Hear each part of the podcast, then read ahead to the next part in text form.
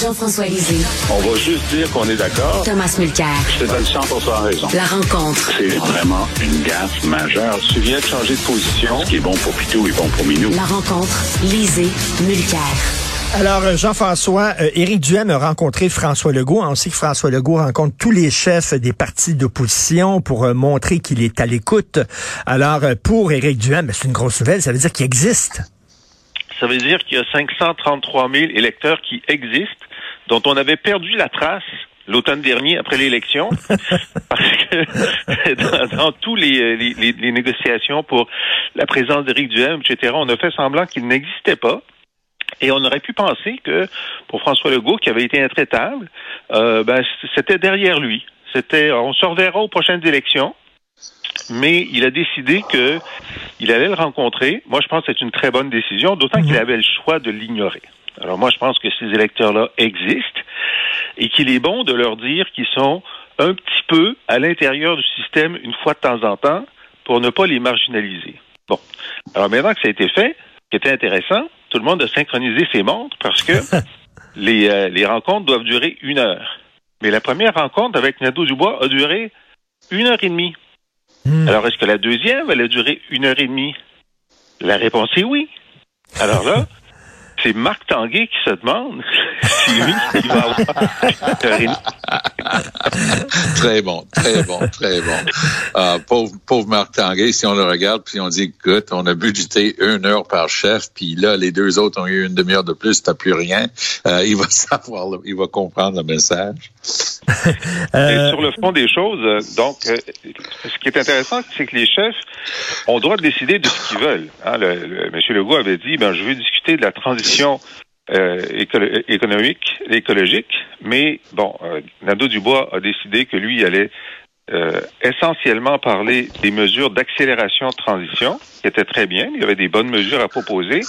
Pourquoi il fait ça plutôt que de parler d'inflation ou de ou de, de santé? C'est parce qu'il veut se distinguer, il veut que les gens comprennent que ce qui, ce qui, sa marque de commerce, c'est l'environnement.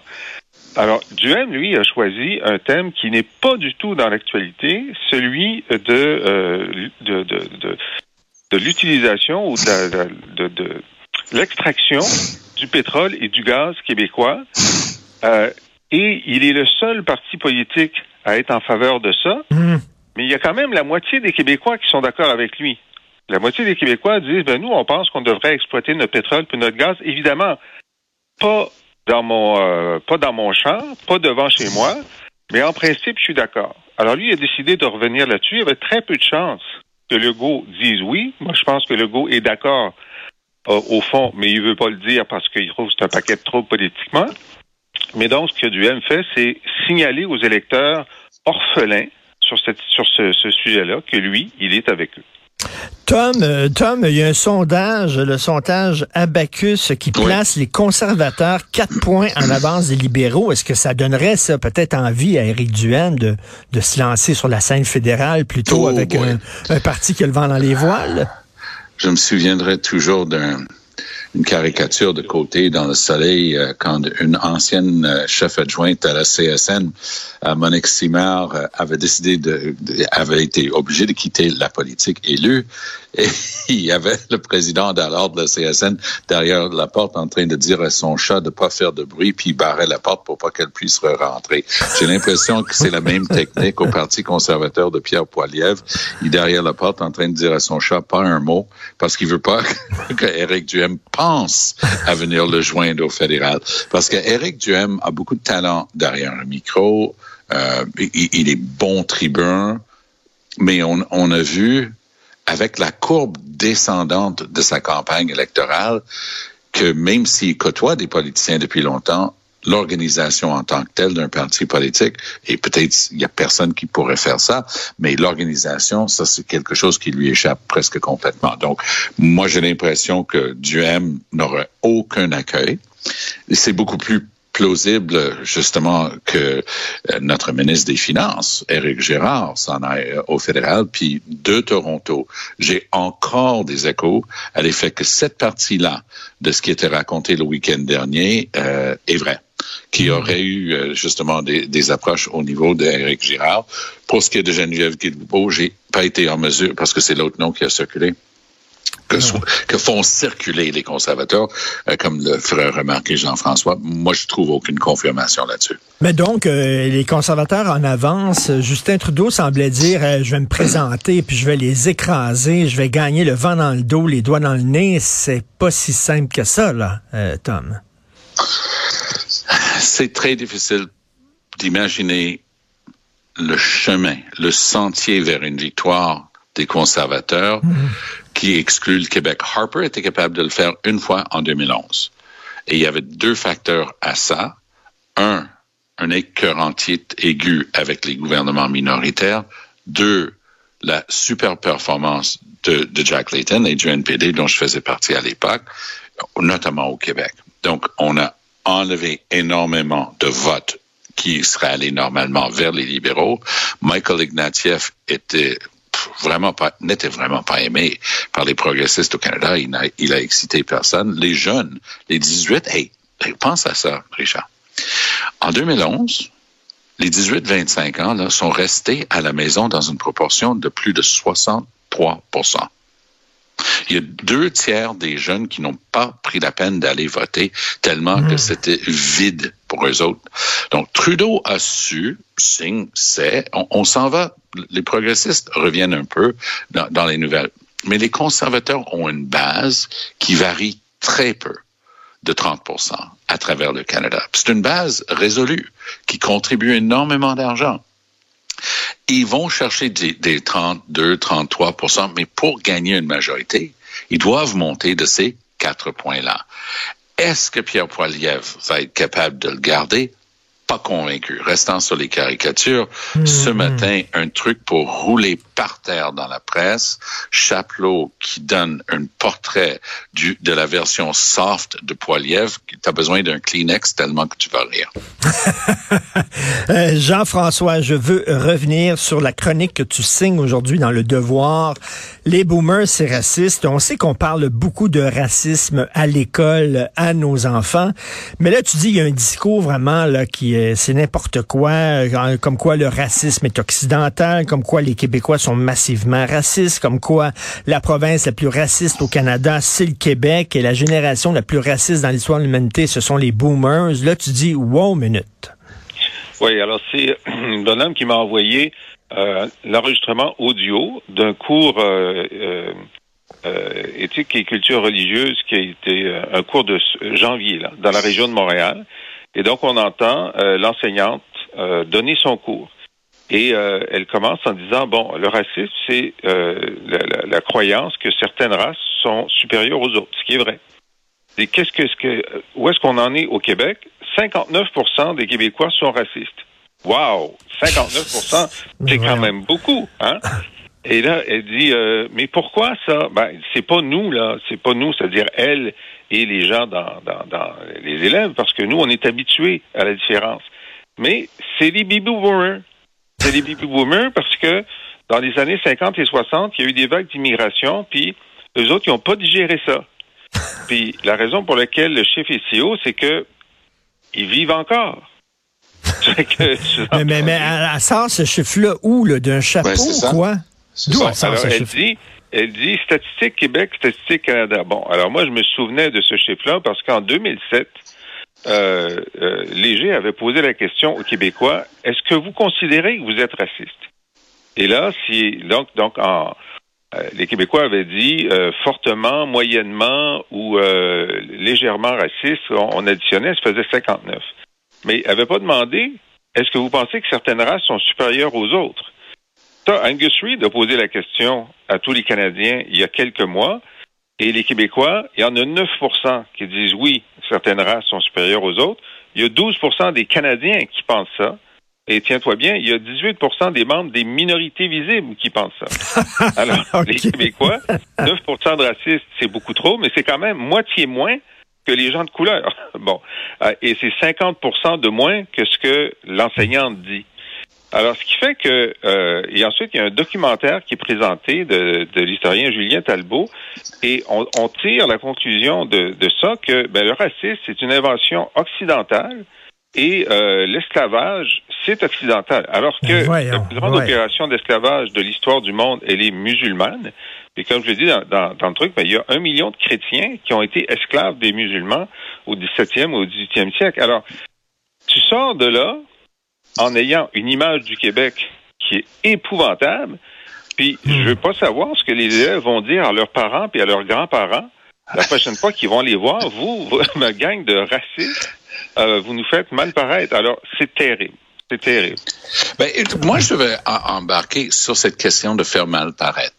Euh, moi, j'étais dans mes tournées pré-pré-électorales en vue des élections de deux mille quinze. J'étais à Toronto. Rencontres, comme on fait parfois des grandes salles, parfois des petites rencontres. Ça, c'était euh, un genre de brunch avec ben, une douzaine de représentants et surtout représentantes de communautés culturelles de la région. Et out of the blue, il y a une des participantes à la discussion qui opine « Oh yes, but Quebecers are racist ». Alors là, je fige, je dis « Vous êtes au courant qu'il y a plus de huit millions de Québécois ». Il n'y a pas une tout, toute petite contradiction d'affirmer qu'il y a huit millions de personnes qui sont telle ou telle affaire. Il n'y a pas là une indication d'un préjugé de votre part. Ça lui a fait réfléchir, mais, mais pas beaucoup, parce que cette, cette perception de racisme répandue au Québec est très répandue au Canada anglais. Je peux en parler. J'ai voyagé dans les deux beaucoup plus que la moyenne des gens. Donc, pourquoi ça reste? Ben, ra- rapportons-nous à la fameuse, dirais-je même infâme, question de Sachi Curl lors du débat anglophone de l'élection générale fédérale de deux mille vingt et un. Oui, tout à fait. Euh, réponse formidable. Ça, sincère coup de chapeau à Yves-François Blanchette, qui, on voyait que la moutarde montait au nez, mais qui a réussi à garder ça quand même contrôlé. Mais dans sa question, il y avait, à mon point de vue, des éléments de racisme dans la question. Parce que ça présupposait, hey, you're a Quebecer. You, mm. Therefore, you're a racist. Therefore, how do you explain yourself? Et c'était, c'est ça qui m'a tellement frappé. Et j'aime bien quand Jean-François se rapporte à des statistiques parce que c'est un sujet très sérieux de regarder ces questions-là. C'est pas n'importe quoi, juste garocher comme ça. Alors moi, je suis étonné puis pas en même temps d'apprendre qu'il y a quelqu'un qui a attrapé cette statistique. C'est, on, on dirait une factoïde de, de cinquante-neuf pour cent pour affirmer ce que d'aucuns ont déjà décidé était le cas. Oui, il y a du racisme au Québec. Pour moi, un des seuls que j'ai vu, un des seuls politiciens élus bien en vue, à haut niveau, qui comprend et admet et dit haut et fort, oui, il y a d- d- du racisme systémique. Ironiquement, ouais. c'est Yves-François Blanchette. Et donc, lui, il a été poussé dans ce truc-là et j'ai, j'ai appris que cette question-là était le fruit d'un travail de groupe de l'ensemble des journalistes qui étaient là ce jour-là. Donc ça, c'est une perception répandue. Comment on fait pour ouvrir un dialogue face à ça? C'est très difficile quand des gens comme Jean Boulet Euh, que mmh, je, j'ai mmh, aucune raison, mmh. j'ai aucune raison de croire, aucune, que Jean Boulet est raciste. Mais je sais que ce que Jean Boulet a dit était mmh. raciste. Alors, comment tu fais pour surmonter ça, alors que ce type-là vient d'être renommé au Conseil des ministres? C'est difficile. C'est quand même hallucinant, Jean-François, de voir qu'une professeure euh, dit de telles sottises, de telles sornettes à ses élèves. Et là, on a vu Pascal Derry hier qui rappelait euh, oui. aux euh, dir- dirigeants des universités de protéger la liberté académique, sauf qu'on ne peut pas commencer à contrôler tout ce que les profs disent en classe. Mais si on, on regardait, on écoutait ce que les profs disent en classe, je pense qu'on aurait mal aux oreilles parfois, Jean-François.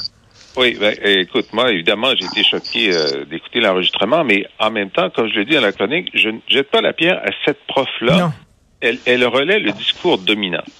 Alors, ça veut dire que euh, Bernard Drainville, le ministre de l'Éducation, est en train de, de, de, de concevoir avec euh, ses équipes le nouveau cours de citoyenneté québécoise qui va remplacer le cours d'éthique et culture religieuse. Dans le cours de citoyenneté québécoise, il va y avoir un module sur le racisme. Et je l'appelle à, à, à se pencher sur la conception d'un cours sur le racisme et l'antiracisme qui soit vrai historiquement, qui, euh, qui fasse, qui mette en lumière à la fois euh, les crapules et les héros, les racistes et les antiracistes, et qui rappelle le fait que, par exemple, l'esclavage au Québec a été aboli de facto avant le reste du Canada, avant l'Empire britannique, avant euh, les États-Unis. Alors, il faut dire à, à nos jeunes, écoutez, le racisme, c'est un problème qui traverse la planète et les générations, et il faut être du bon côté de ce combat-là, et il y a dans mmh. notre propre histoire des crapules et des héros, et, oui. et mettons-nous du côté des héros. Et, et, et, et rappelons que les gens de la région de Trois-Rivières ont élu et réélu Ezekiel Hart, le premier juif élu, parce que c'était interdit dans l'Empire britannique pour un juif d'être élu. Mmh. Et, et il a été réélu mais parce que les gens disaient, mais c'est notre gars, c'est lui qu'on veut. Et le Québec était la première place dans et, justement le royaume britannique. Mais merci à de, avoir de, un élu juif. Merci de rappeler ça. Tom, parlant là, de ce, ce mythe-là que le Québec est la province la plus raciste au Canada, aujourd'hui, je sais pas si vous avez vu ça, dans le National Post, en fait, je l'ai pas trouvé dans la version papier, mais j'ai vu ça dans la version euh, euh, Internet, euh, on dit que euh, en deux mille vingt-deux, le Québec a accepté quinze virgule sept d'immigrants, de toute la somme d'immigrants qui ont été acceptés au Canada, quinze virgule sept ont été accueillis au Québec, alors que la population du Québec, c'est de vingt-trois pour cent du Canada, et on dit que le Québec ne fait pas sa juste part ouais. pour accueillir des immigrants, que c'est la province qui, par capita, en a accueilli le moins au Canada. Ouais. C'est drôle parce que Justin Trudeau vient de féliciter le Québec en disant qu'on était euh, accueillant et tout ça. Et là, dans la National Post, on dit non, non, non, c'est la province qui en a accueilli le moins par capita. T'en penses quoi? Je vais aller aborder de deux angles différents. D'abord, à première vue, j'ai lu l'article en, en, mmh. en question, justement, et je me suis dit, OK, ils s'en vont où avec ça? Parce qu'effectivement, le Québec est la seule place juste où on a l'obligation de penser long terme à la pérennité de la langue, ben voilà. de la culture, ben et ainsi de voilà. suite. Donc, il, il faut que ça soit, soit parti. Là, je vais parler euh, brique et mortier pour une seconde. Il y a un, un problème inhérent à ce discours qui dit « Allons chercher des dizaines de millions de nouveaux arrivants parce qu'on va en avoir besoin pour l'économie, pis ça. » Comme si ça n'exigeait pas une fichue de bonne planification, vision et compréhension de ce que ça va exiger d'accueillir des dizaines de millions de nouvelles personnes en termes de structure, d'infrastructure, d'hôpitaux, d'écoles, et ainsi de suite. Donc, c'est une planification monstre parce qu'on est en train de parler de tripler la population du Canada à toute fin pratique au cours des soixante-quinze prochaines années. Alors, c'est, c'est, c'est, c'est un modèle qui a été pensé justement par, par des gens comme Dominic Barton, euh, celui qui préside les destins aujourd'hui de ce fameux think tank de McKinsey, euh, pour, pour le Canada du moins, c'est des, des proches de Trudeau. C'est une vue de l'esprit. C'est une vision possible.